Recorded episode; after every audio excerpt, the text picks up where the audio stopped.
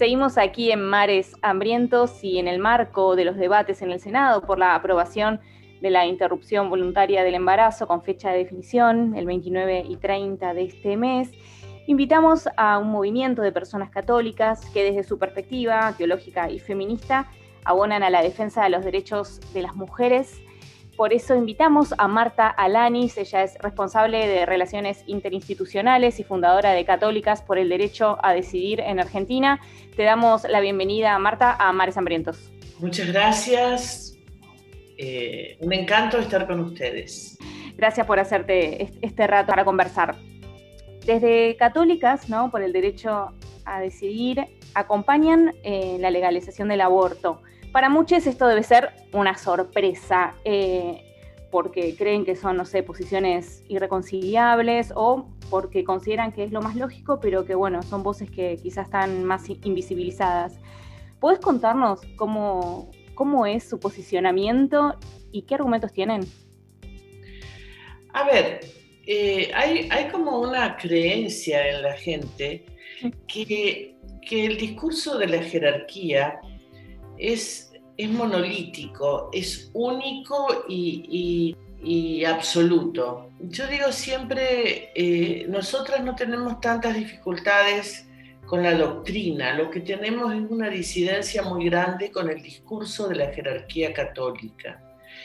Y, también y reconocemos que en la doctrina de la Iglesia eh, hay algo que es la libertad de conciencia y la posibilidad que tiene cada persona de resolver sus dilemas éticos en base a su conciencia y no obedeciendo a la doctrina o, a la persona que, eh, que esté en la jerarquía, que tenga que tenga una autoridad o, esto que repiten y reiteran hasta que le van a quitar el saludo al presidente por haber presentado el proyecto del aborto, o sea, siempre amenazantes, usando eh, conductas autoritarias eh, que juzgan a las mujeres, que juzgan a la gente y, que son una cúpula masculina que, que son parte de un Estado masculino, misógino. A ver, digo, las mujeres católicas, ¿tenemos que, estar de acuerdo con eso? No, no estamos de acuerdo. La diferencia que nosotras lo decimos, rompemos con el doble discurso. Decimos lo que realmente creemos. Y, hay, y la Iglesia Católica, lejos de ser monolítica, es hay una pluralidad de voces, pluralidad de voces. Y sobre el tema del aborto no hay una última palabra. Eh, pretenden tener la última palabra, la gran mayoría de la jerarquía, pero no hay una última palabra. Son temas que siguen en debate. Entonces, también también hay, hay una enseñanza de la iglesia que dice, donde hay duda, hay libertad. Nunca lo habremos escuchado a los obispos decir estas cosas. Eh, también en la doctrina eh, hay, hay, cosas interesantes que, que permiten optar por el mal menor ante un dilema ético no, hablan de eso, ¿no? Nuestros, nuestros obispos, nuestros cardenales, se ocupan solo de juzgar, de impedir, de condenar a las mujeres, pero no solamente en el aborto, en, en todos los derechos que benefician o que puedan acceder las mujeres, ellos se oponen sistemáticamente. Entonces me parece que hay que invitarlos a cambiar, hay que invitarlos a cambiar porque no les va bien esa, esa eh, actitud sexofóbica que tienen. Eh, no les va bien porque eh, cada vez hay más abusos sexuales a niños y a mujeres dentro de esa cúpula y dentro del clero. Entonces, ese, ese divorcio que tienen con, la sexualidad y el placer, eh, lo lleva, lleva a, situaciones irreconciliables con sus fieles. Entonces, digo, aunque mucha gente se extrañe de que nos llamamos católicas y que, y que estamos a favor de la legalización del aborto, creemos que el aborto no es un bien en sí mismo, sino que es una opción para aquellas mujeres que así lo decidan. El dilema ético es de cada mujer, no es de los obispos, no es del presidente de la nación, no es del médico.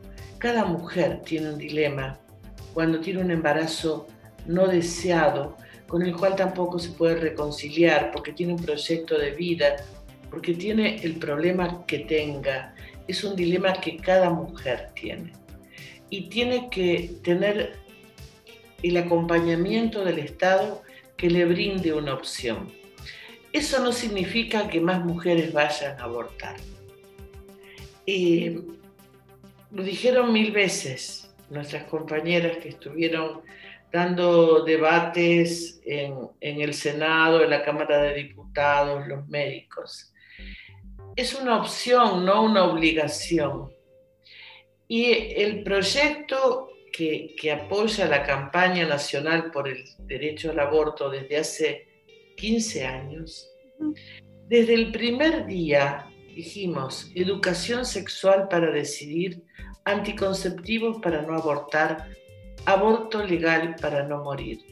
Y recientemente el doctor Tepas acaba de repetir estas palabras, porque el aborto siempre será el último recurso siempre hay que ganarle, ganar tiempo en evitar el embarazo no deseado, educación sexual, educación en general, acceso a la anticoncepción y empoderamiento de las mujeres. Marta, sí. No, digo, en relación a esto que decís de, de tan involucradas, ¿no? Que están incluso, eh, bueno, vos desde Córdoba ¿no? Integrás la, comisión de articulación dentro de la campaña nacional. Eh, ¿Podés contarnos algo de cómo, cómo labura, cómo fue un poco la cocina de, esta comisión y cuáles fueron los puntos más calientes, digamos, del debate al interior de la campaña en relación a esto? A ver, ¿qué puedo contarles? Eh, en la primera plenaria que se hizo en Córdoba en el año 2005 se definió que mm, la conformación de una comisión de articulación. Eh, y esta comisión de articulación en cada plenaria se modifica, se agrega, se saca, se saca una, eh, se va renovando. Mm. Eh, nunca totalmente, porque hace falta un hilo conductor. en estos últimos tiempos, Llevamos ocho presentaciones del proyecto de la campaña en, la Cámara de Diputados. Y, en dos oportunidades modificamos el texto del proyecto.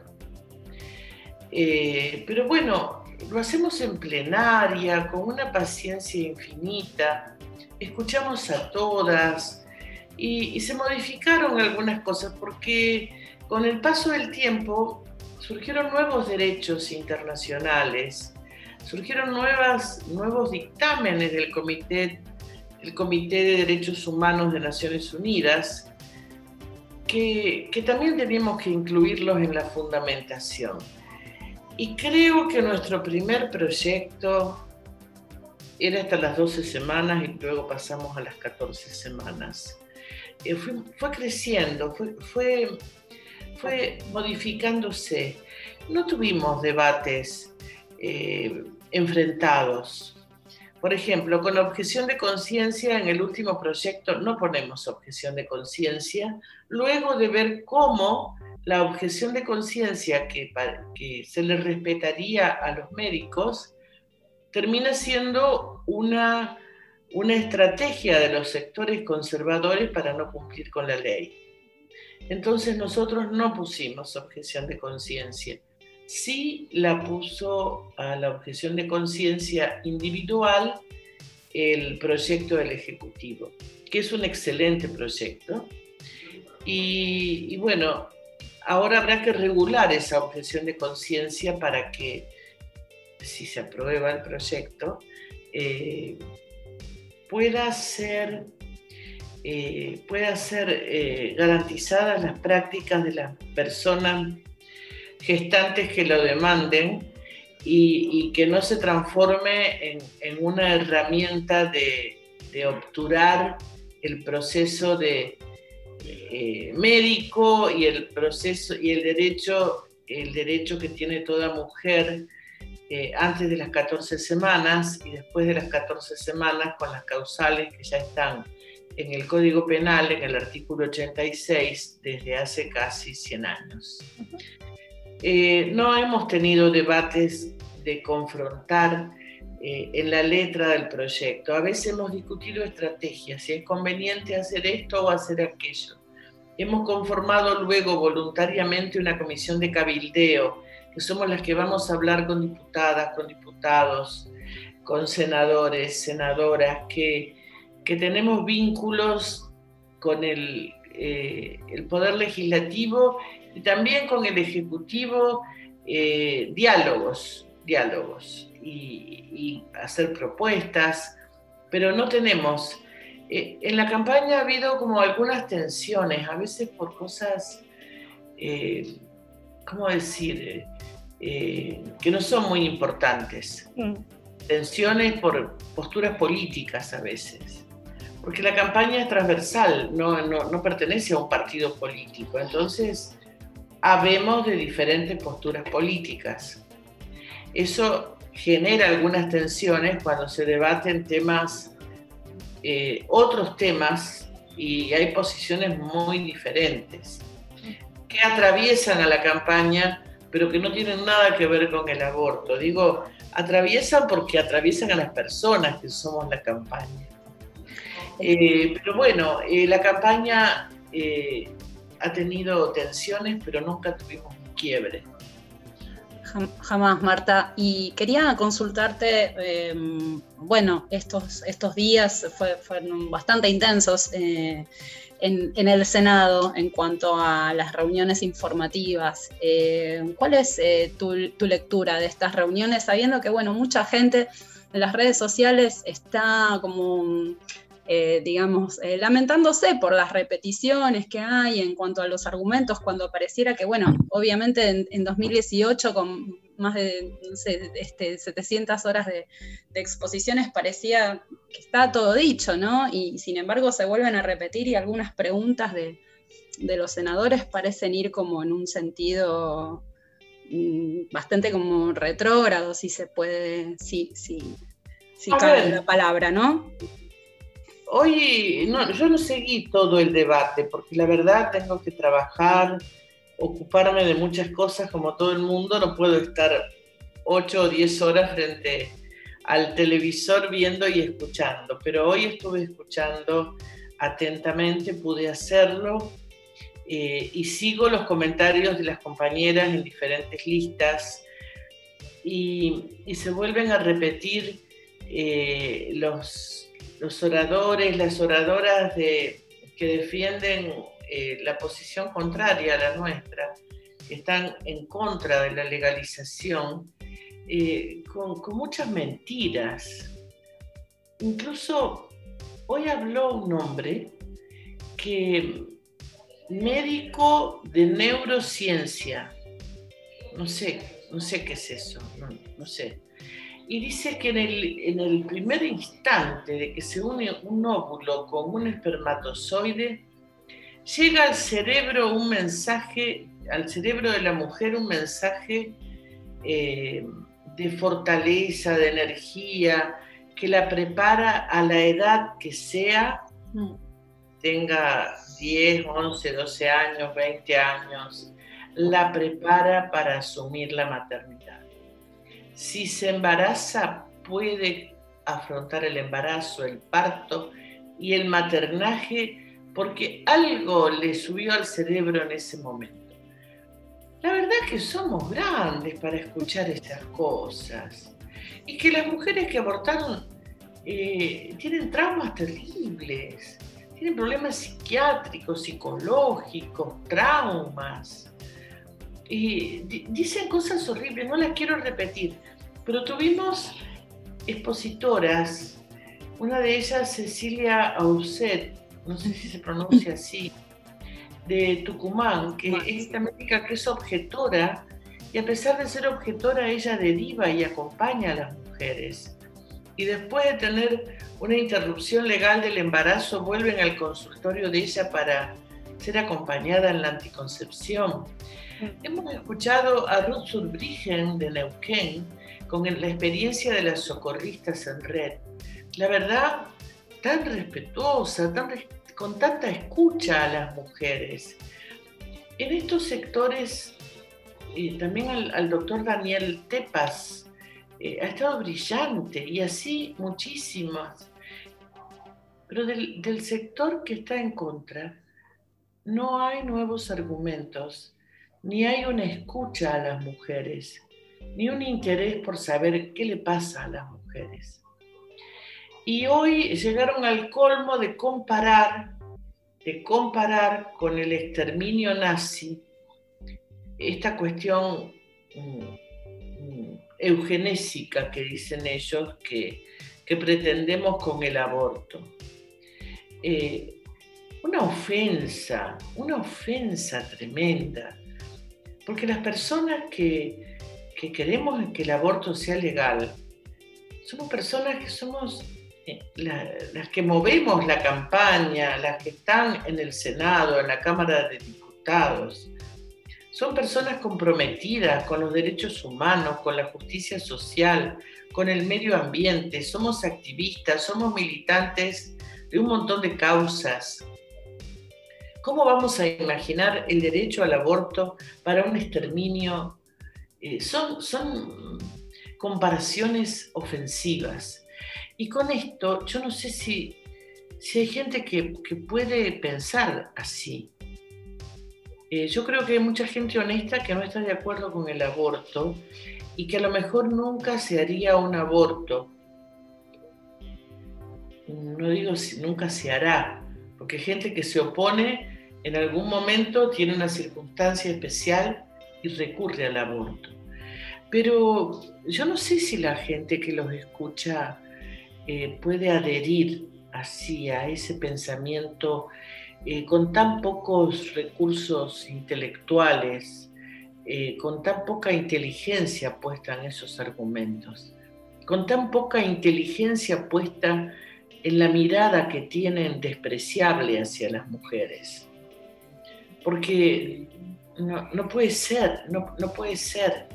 Eh, uno puede estar, no estar de acuerdo con el aborto, pero decir todas esas mentiras y esas cosas ofensivas, me parece que, que o, están perdiendo el debate y están desesperados, o bueno, no sé, parece, parece de una de una película que no, no es parte de la realidad. Yo nunca hablo con gente que piensa así y hablo con todo el mundo. Yo en la realidad no me cruzo con una vecina que habla en esos términos y que piensa con tanto odio eh, eh, al, al personal que atiende a las mujeres en la situación de abortar, eh, que tiene tanto odio hacia las mujeres que defienden un cambio de legislación que no obliga a nadie. Yo no conozco gente así de fanática. Por eso creo que no, no están representando a gran parte de la población. Eh, lamentablemente en el Senado hay senadores que adhieren a estas posturas. Eh, eso ha sido evidente. Eh, pero la mayoría de la población, yo, no veo esa, ese discurso y, no, no, vivo en, un lugar encerrada, a pesar de la pandemia, sigo en contacto con, con, mucha gente, pero la gente no habla en esos términos.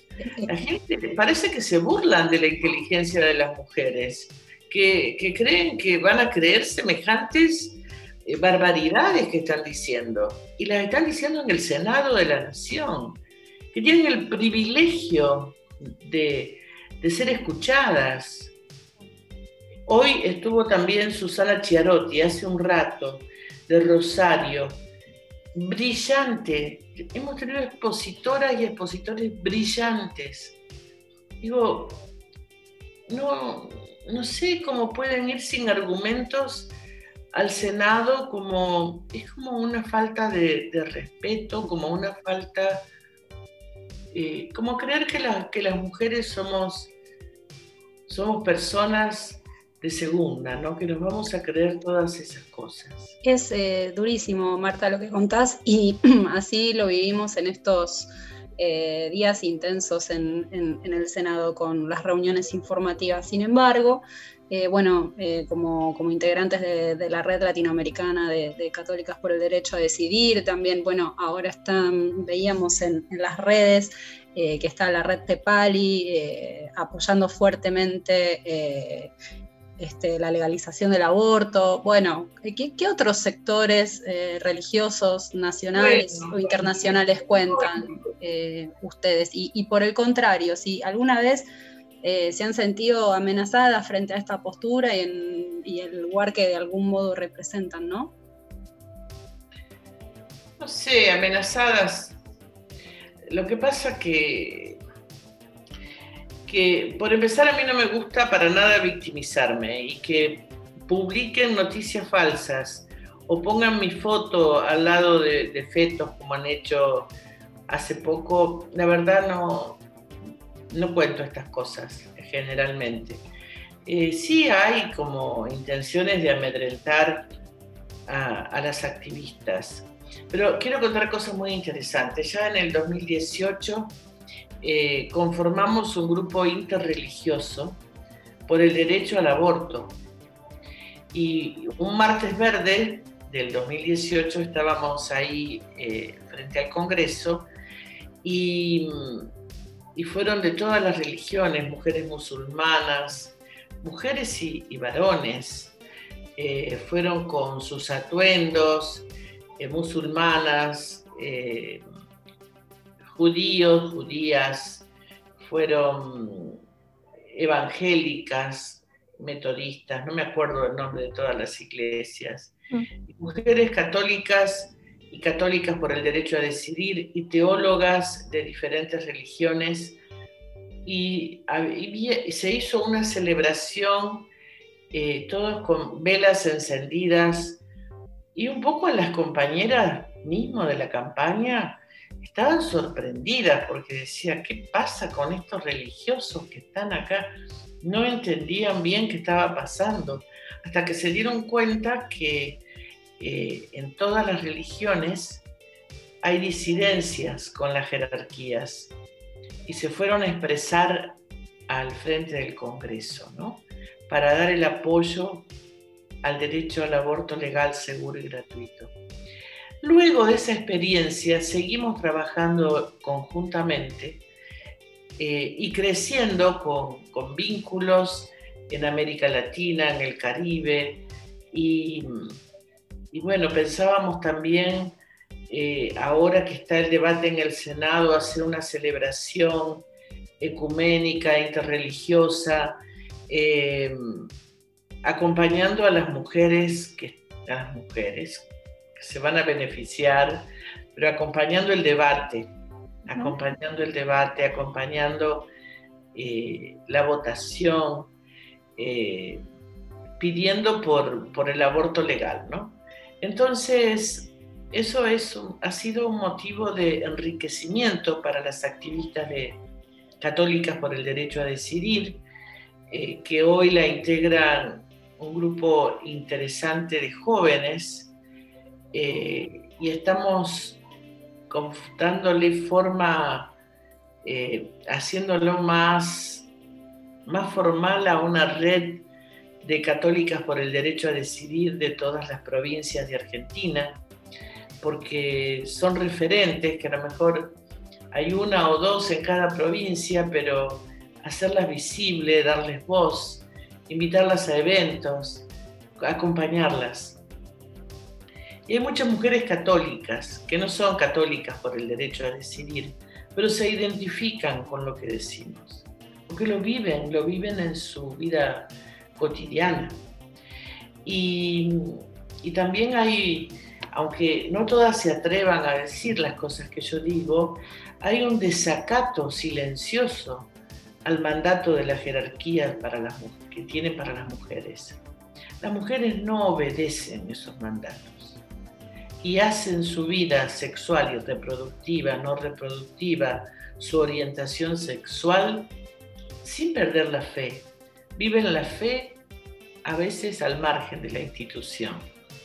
Entonces, todas estas cosas pasan todos los días eh, y están como en permanente movimiento. Eh, bueno, recordamos que estamos aquí eh, atravesando los mares hambrientos junto a Marta Alanís. Te queríamos consultar em, sobre un tema polémico, si se quiere, pero digo, como parte de, católicas, ¿no? Que ponen en discusión el género, la sexualidad y bueno, y la religión en, esa triada. Seguramente coincidimos en muchas de, las luchas y de la agenda feminista, pero posiblemente ustedes no se la llame feminazis, ¿no? Y lo digo así duramente, digo, para, para entenderlo en términos de prejuicios. ¿Qué crees que está en juego ahí? ¿Qué pasa em, en ese sentido? Para entender un poco en términos de, dinámica social, ¿no? De paradigma o de, análisis social, si se quiere. Es un, es un insulto para las mujeres. Eh, para, es un insulto para las feministas. Es un insulto machista. Eh, a nosotros, a mí nunca me han dicho no me ha tocado, pero a quien se lo digan es como que me lo dicen también a mí, porque no tengo mucha diferencia con otras feministas. Tengo diferencias de miradas, de... pero me siento identificada con las feministas. Que, que, llamen a una feminista feminazi es un insulto.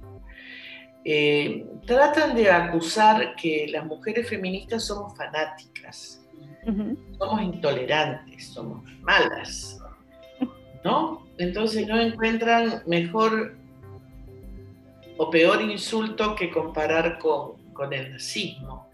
Eh, la verdad no, eso no cambia el mundo. Creo que acá no, no hay una, una, grieta de estar a favor o en contra. Hay, hay movimientos que estamos mirando el futuro, que estamos mirando la juventud, estamos escuchando a las mujeres, estamos escuchando a las nuevas generaciones y estamos paradas en el futuro, digo yo. Y hay otro movimiento que, que escucha las voces del pasado, que intenta volver al pasado como si hubiese habido alguna vez un pasado mejor entonces defienden un modelo de familia que no existe en la realidad. Y no, no existió nunca ese modelo de familia que, que pregonan todo el tiempo. Y el aborto es una práctica milenaria. Y quiero decir, en la época en que mi abuela era fértil, la única manera de, de regular la cantidad de hijos era el aborto. Y nadie decía nada esto sucede se acceden a la cúpula de las religiones monoteístas eh, sectores fundamentalistas y comienzan a pregonar en contra de todos los derechos de las mujeres. Pero en la época de mi abuela, el aborto era la única práctica que tenían para regular el número de hijos. Así que que no nos vengan a decir feminazi, ni, somos ni somos fanáticas ni somos fundamentalistas. La mayoría de las mujeres que abortan en este país han sido madres antes. Eh, nosotras, yo soy madre de, cuatro hijos, tres hijos y una hija soy abuela, eh, sabemos lo que es la vida, sabemos lo que son las situaciones límites con familia numerosa, sabemos lo que le pasa a las adolescentes. Sabemos de la cantidad de libertades sexuales que han adoptado las niñas y los jóvenes y, y a veces no están acompañados por una educación sexual integral adecuada, porque hay ley pero no se cumple. Entonces, los epítetos que nos pongan, nosotras somos defensoras de los derechos humanos de las mujeres. No, no nos van a, a herir con esas cosas. Se posicionan más bien los que insultan como intolerantes, ¿no? Sabemos y por eso tiene que ser ley. Marta, muchas gracias por charlar con nosotras este rato aquí en Mares Muchas gracias a ustedes por invitarme y cuando quieran, acá estoy. Un abrazo grande. Les pedimos a Marta Alanís de Mares Hambrientos.